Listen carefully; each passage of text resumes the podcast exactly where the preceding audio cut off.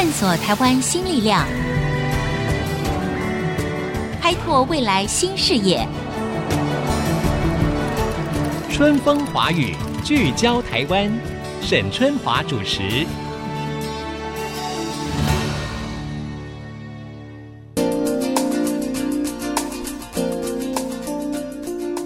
各位听众，大家好，欢迎收听《春风华语》，聚焦台湾。很高兴再次在 AC 之音的空中跟大家来会面。近年来呢，铁道事故频传呢，其实这个有一点突破我们的想象。我们通常认为，如果比起坐在空中的飞机来讲的话，在铁轨上运行的这个火车相对是安全很多的哈。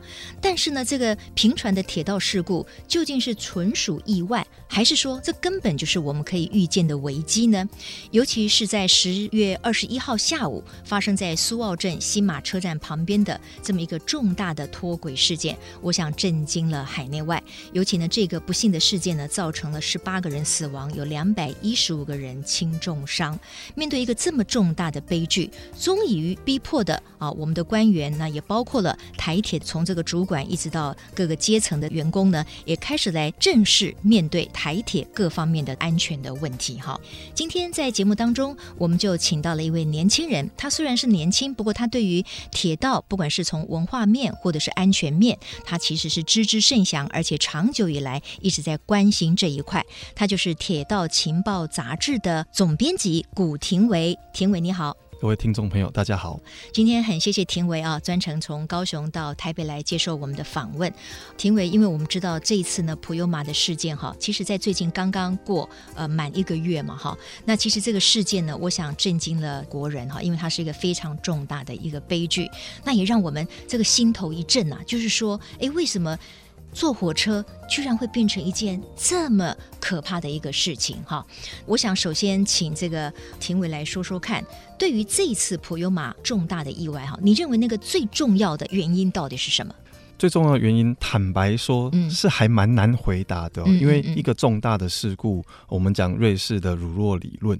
对哦，就是它是好几道原因，然后你都很碰巧的凑在一起的时候，嗯、最终造成了这个结果。是是是，但是如果真的要找一个最重要的事情的话，嗯、我想我会把它算在所谓的安全的意识。嗯哼、呃，安全的意识是需要建立的，它要成为所有员工，不管铁道的工作非常复杂，各式各样都有。你在做任何工作的时候，要将这个意识建立起来。嗯。这次有一个很重要的原因，就是 ATP 这个系统好像被关闭了。对，对啊，是主动的关闭呢，啊，还是说它故障等等的？嗯嗯嗯，不论如何，ATP 它其实是台铁列车在运行的时候，算是最后一道安全的防线。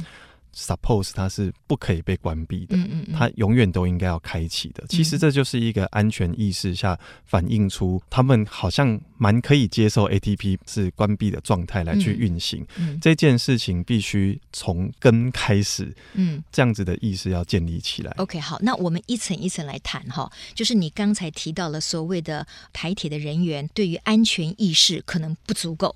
然后呢，你又提到了一个 ATP，其实，在这件事情发生的时候，ATP 就突然之间变成大家耳熟能详的一个名词。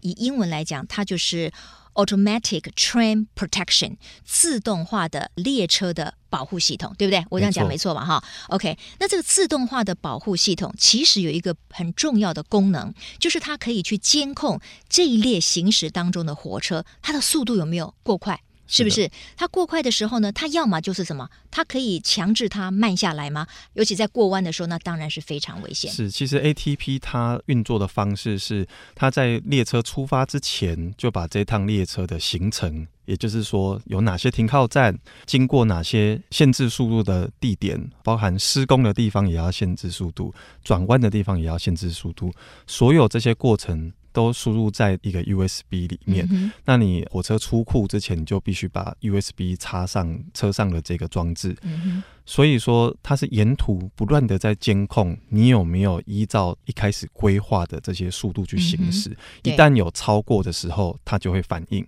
那它反应的方式就是强制的把列车停下来。OK，好，那换句话说，你要去依赖 ATP 来让这个行驶的火车更安全，这是必要的。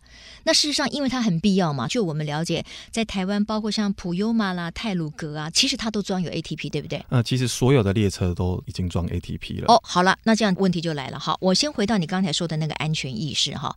如果台铁的各项的工作人员他们是有非常高的安全意识的话，就庭委你的关切来讲，他不应该在一开始的时候会认为说 ATP 关闭这件事情是 OK 的。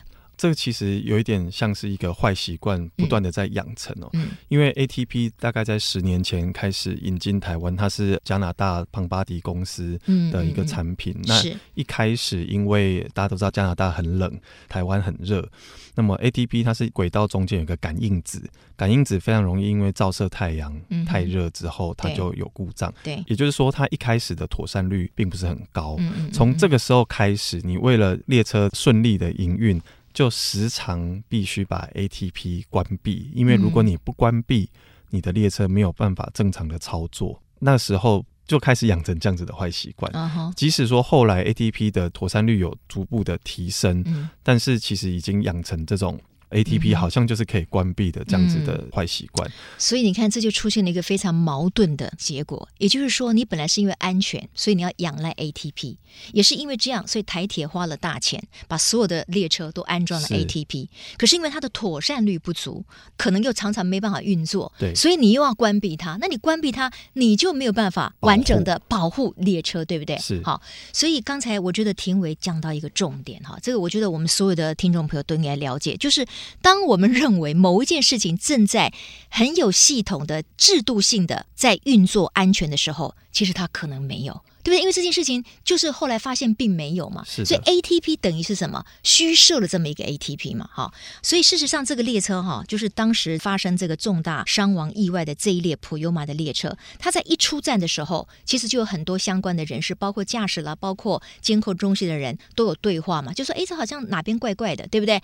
不当一回事啊，就说：“哈，反正开就对了啦，都已经开出去了，就开到一个大家觉得比较方便的地方看检查再检查，或者是怎么样。”可是就已经错。错过了那个最危险的时刻了，所以悲剧就挽回不了了。是呃，其实我刚刚有提到鲁洛理论哦。事实上，我们从这些对话通联记录检讨来看，ATP 算是最后一个机会的保护伞破掉了。嗯、事实上，这班列车从出发的时候，它的状况就有异常哦，这个现在大家都非常了解。但是这个状况异常。并不包含 ATP 的部分。嗯嗯，这一班列车的 ATP 是正常的，是正常的。对，我们刚刚谈到 ATP 过去或许有许多缺点，没有错。但是这一班列车的 ATP 它是正常的。嗯嗯。那么普悠玛列车有什么其他的地方很容易异常呢？啊，根据我们了解，就是主风棒。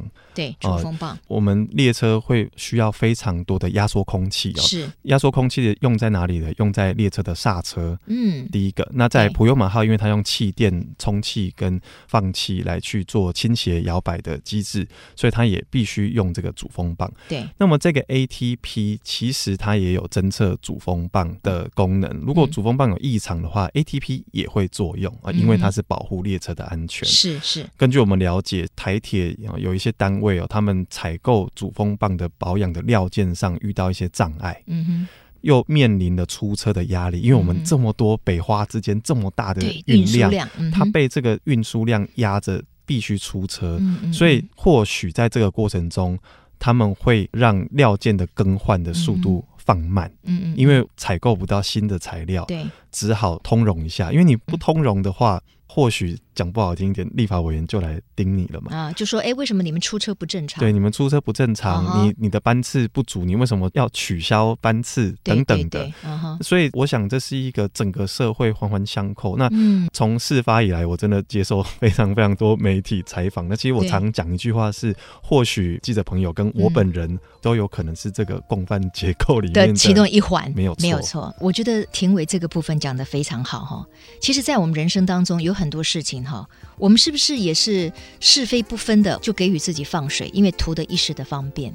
所以当你图得一时的方便，你又认为说那也不错，反正事情也就过了，所以你就养成了一种习惯。可是当他在一个必须要运送这么多大量的人，他是属于一个公共运输安全的机制下面的时候，这样子的习惯的养成，或者是得过且过，你看看就变成了一个重大危机的爆发。好，广告回来之后呢，我们要继续请教的是《铁道情报杂志》的总编辑古廷维，继续来跟我们说明一下这一次普油马事件发生这么一个重大的伤亡的悲剧，我们未来应该要如何来防范？广告之后马上回来。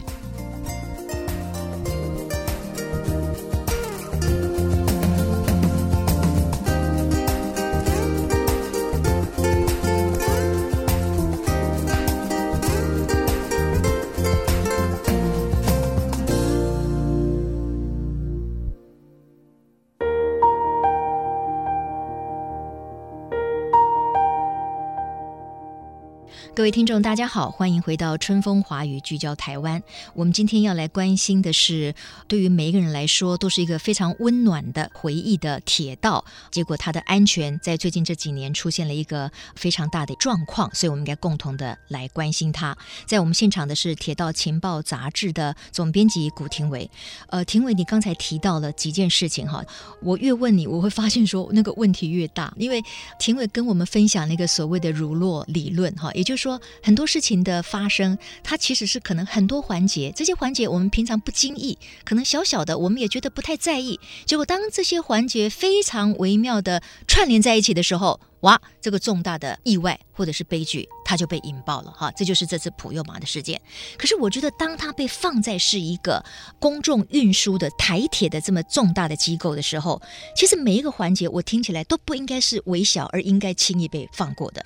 比如你刚才说的 ATP，在这次普悠玛的事件当中，你说它并没有障碍，那没有障碍，它干嘛被关掉呢？我们从通联记录里面有看到一个事情是，嗯、这班车因为他们讲机械有一些异常，对，风压不足等等的，是，所以曾经在宜兰县的大溪火车站有停车，嗯，那做了一个重开机的动作，就是。他们觉得整个车子怪怪的，所以重开机。重开机的意思是说，列车的电源要先切断，然后再重新开启。嗯、那么在这个过程中，依照正式的流程，他是必须把 ATP 关掉的。哦，呃，我们所以你的意思是说，在那个时候他们把它关掉了吗？对，那一开始出站的时候是有开的，是开的，没错。Okay, 后来关掉了，是依照程序关掉的。OK，可是他非常有可能在这个情况下，他没有依照程序再次开启。是他没有办法开启，如果开启，可能他就开不了吗。他是忘记了哦，他是忘记，哦、非常有可能，有可能说非常有可能，因为我们需要最终的调查报告了哈。对，是，我们是从通联记录的对话来看，他应该是这时候忘记。嗯、那直到罗东站之后，其实调度员有跟他确认说，哎，你是不是 ATP 关掉？司机还跟他说，嗯，现在是关着的。嗯嗯嗯。那么其实我们看到这样子的对话的时候。我个人呢，我第一个会想的是，如果 ATP 是所谓的最后一道防线，是你安全意识上非常注重的事情，你应该在下一站就停下来。嗯。为什么？因为 ATP 要开启的话，必须也是重开机，你必须在停车的状态才能开启 ATP。哦本来我刚才要问你说，既然有这个对话，为什么不立刻把它打开？它不像是开关，不像我们打开电灯，嗯、开就开，关就关。它是要需要停机的状况之下，才能够重新再启动这个 ATP，对不对？这其实事实上就是最后一个活命的机会，在东山车站如果停下来，重新开启 ATP，嗯、就不会在东山的下一站新马。最后发生这个不幸的结果啊哈！那为什么这个相关的人等啊？因为我们现在不能够指涉任何人，为什么这个相关人等他们没有去决定在下一站停机，重新开启 ATP 呢？嗯，我想，其实越来越多很深刻的台铁常年的问题了。呃，我们从这个状况来说，凭良心讲哦，就是这位驾驶。还有调度员是，以及在宜兰站上车的这个列车检查员，这三位看起来他们的训练都有不足之处，嗯哼，哦，这是非常遗憾的事情。或者说，整个的文化让他们认为说，哎，反正准时到达是最重要的。文化上是一件事情哦，但是训练不足是的，他们没有办法立刻排除故障，嗯、也没有办法在。最关键的时刻做出最正确的决定。是刚刚讲的鲁洛理论哦。对，对，对，其实还有一个环节是什么呢？这位列车检查员他在宜兰站上车之后，因为宜兰有车辆基地，嗯、所以才有列车检查员，他可以在宜兰上车协助。协助完之后，他认为故障排除了，所以他下车了。嗯、假设他那时候留在车上的话。后面就不会让驾驶员分心在处理故障的问题，嗯哼，然后造成这样子的事故。OK，好，那为什么他不能够留在车上？是不是也说明了可能人力不足，可能必须他就要下车回到站里面去做其他的工作呢？是，我想这个有非常多的因素在影响他们的判断。是。台铁因为这些人员他们的文化上安全意识，我必须说结果论来看，他们安全意识就是不够。对，所以他们还是以运输为优先考量。没错，他们非常期望这一班列车可以至少开到花莲。它的终点是台东哦，嗯、但是他们在宜兰已经决定，他们要在花莲就要换编组了。对，对，他们其实也可以在宜兰换编组，但是他付出的代价是什么？嗯、所有的旅客几百位旅客要到月台上等，从花莲派另外一列车来，嗯、大概要四五十分。分钟甚至在更久，嗯哼，他们愿意做这样子的调度吗？而且一定会有抱怨的嘛，因为乘客一定是这样，你你你害我误点啦，我什么时候要赶什么事情，对不对？所以他可能觉得说要承担这么好几百个人的这个 complain 抗议，他可能认为说哇，那与其这样，不如我想办法让他赶快到达。所以在他们的心里面，可能都有一个声音，就是说我以准时抵达为最高的一个指导原则。他们优先的选择，我要蹭到花莲，嗯、而且他们也认为可以这样子的想法，可能已经存在了好几十年了。对，那终于在这一次，嗯嗯，出现这样子的结果。嗯嗯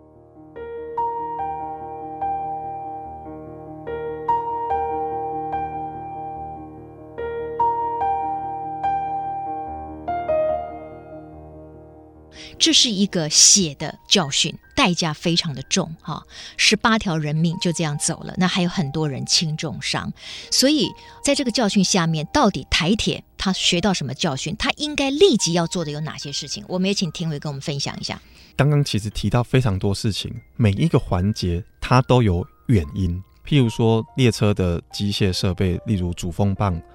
它有故障的情况，其实它是因为采购不顺畅的关系。那采购为什么不顺畅呢？是预算不够呢，还是说我们跟人家的沟通管道？哦，根据我们了解，是沟通管道会有一些问题，嗯、因为这些料件全部都仰赖原厂哦，日本车辆制造株式会社。嗯、那么，同样的普悠玛号的主风棒，据说呢，在台北和花莲保养的。品质就不一样，因为台北这边一直采购不到，那么花莲这边呢，他们早就意识到了，发现了这个问题，因为这个消耗品耗得特别快，对，所以他们在保护期之前，他们就采购了一大批来备用，嗯嗯，哦他们有注意到这件事情，那台北这边没有注意到，使得他们就没有备品了，因为保护期过了，那你跟厂商或许是需要重新沟通的，对，那这样子的过程中就造成了这个原因。哦。还有一件事情是。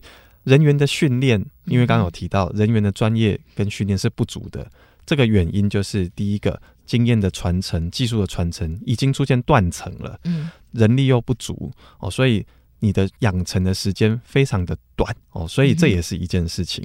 那么还有就是安全意识的建立也是不足的，对，所以等等的原因非常的多。那其实我还是想要特别强调的一点哦，是我们刚刚蛮前面有提到 ATP。例如说，它一开始水土不服，嗯嗯、天气太热，它就故障了。对这样的事情为什么在采购的时候就没有注意到？到哎、也有人在说，ATP 的远端监控是有问题的。对啊、呃，因为调度员可能会很难去察觉这些讯号的重要性。一开始还传出来说，我们的 ATP 根本没有跟行控中心连线呢、啊，到底是有连线还是没连线？啊，没连线不就是白买了吗？没错，嗯、所以。不论是有连线或没有连线，因为台铁好像内部自己讲出来讲出来的资讯的前后不一啊。呃、是呃，我们回头来看这件事情，其实是你在采购东西的时候，不管是 ATP 也好，还是普悠玛号本身也好，这个规格是不是符合使用者？使用者不是我们搭火车的人哦，嗯、是开火车的人，保养火车的人，调度我们的环境、我们的天候会不会适合这套系统？所以开规格的人，他必须是很有技术、很有经验的资深的员工，更具技术的员工，嗯、甚至他们必须是实际操作过、实际开过火车的人，他来去担任这样子的角色，对不对？对。可是您知道吗？我们台铁开火车的人啊，他们的薪水是非常不公平的、哦。嗯嗯嗯，我们常说开火车好像年薪百万，其实他是一直排班，司机要在劳基法的架构下尽量多开哦，他才会有获得更多的酬劳。如果你选择多一点时间坐在办公室，研究规章、研究制度、研究新的设备，研究如何改善我们采购进来的东西的话，嗯、很抱歉，你的薪水反而是比较低的。嗯嗯嗯，这是一个很明显不公平的现象。嗯、是，而且我想它会影响到。刚刚提到了这些事情的调整，嗯嗯，因为我们需要更尊重这些具有更高一阶技术的人员才对。没有错，我觉得这次的事件哈，当然暴露了很多的环节是真的是非常不到位的。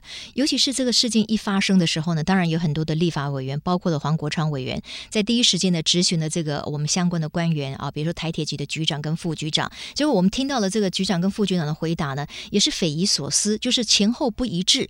那甚至连这个备料。充不充足这件事情也搞不清楚状况，到底有没有进行一个六年一次的大维修？一下说有，一下搞了半天是没有啊！这样子的回答，我觉得对于人民的信赖度呢是大大的这个减分的。这个一定是给台铁当局的一个当头棒喝。那尤其是刚才前面呢，庭委还讲到了什么主风棒，就是跟压力、气压有关的这件事情。光是这件事情，其实在质询当中，我觉得很多的台铁官员也回答得很不到位。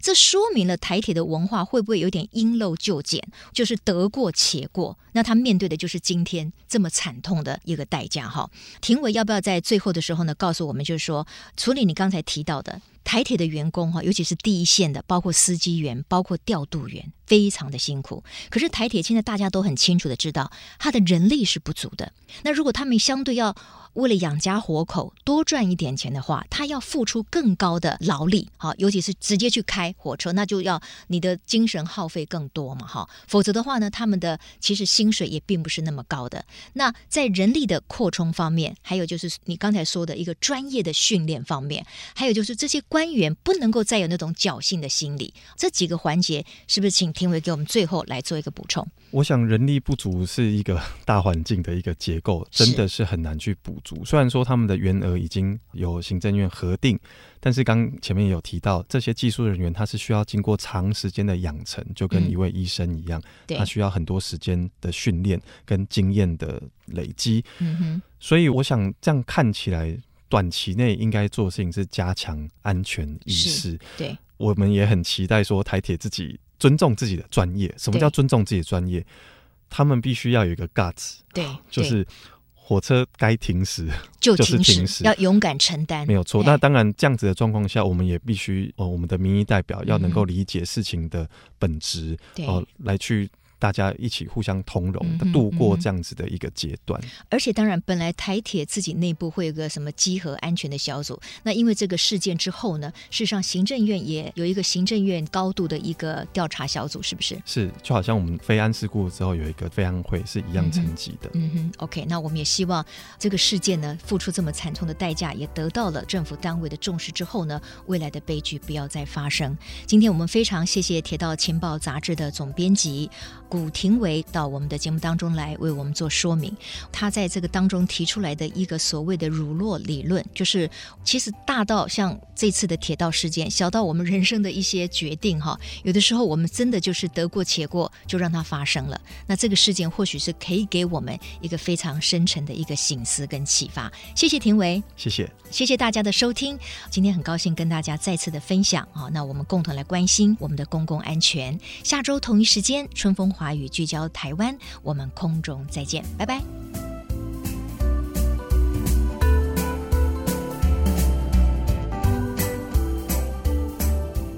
本节目由世界先进机体电路赞助播出，探索真相，开拓未来。世界先进机体电路与您一起聚焦台湾。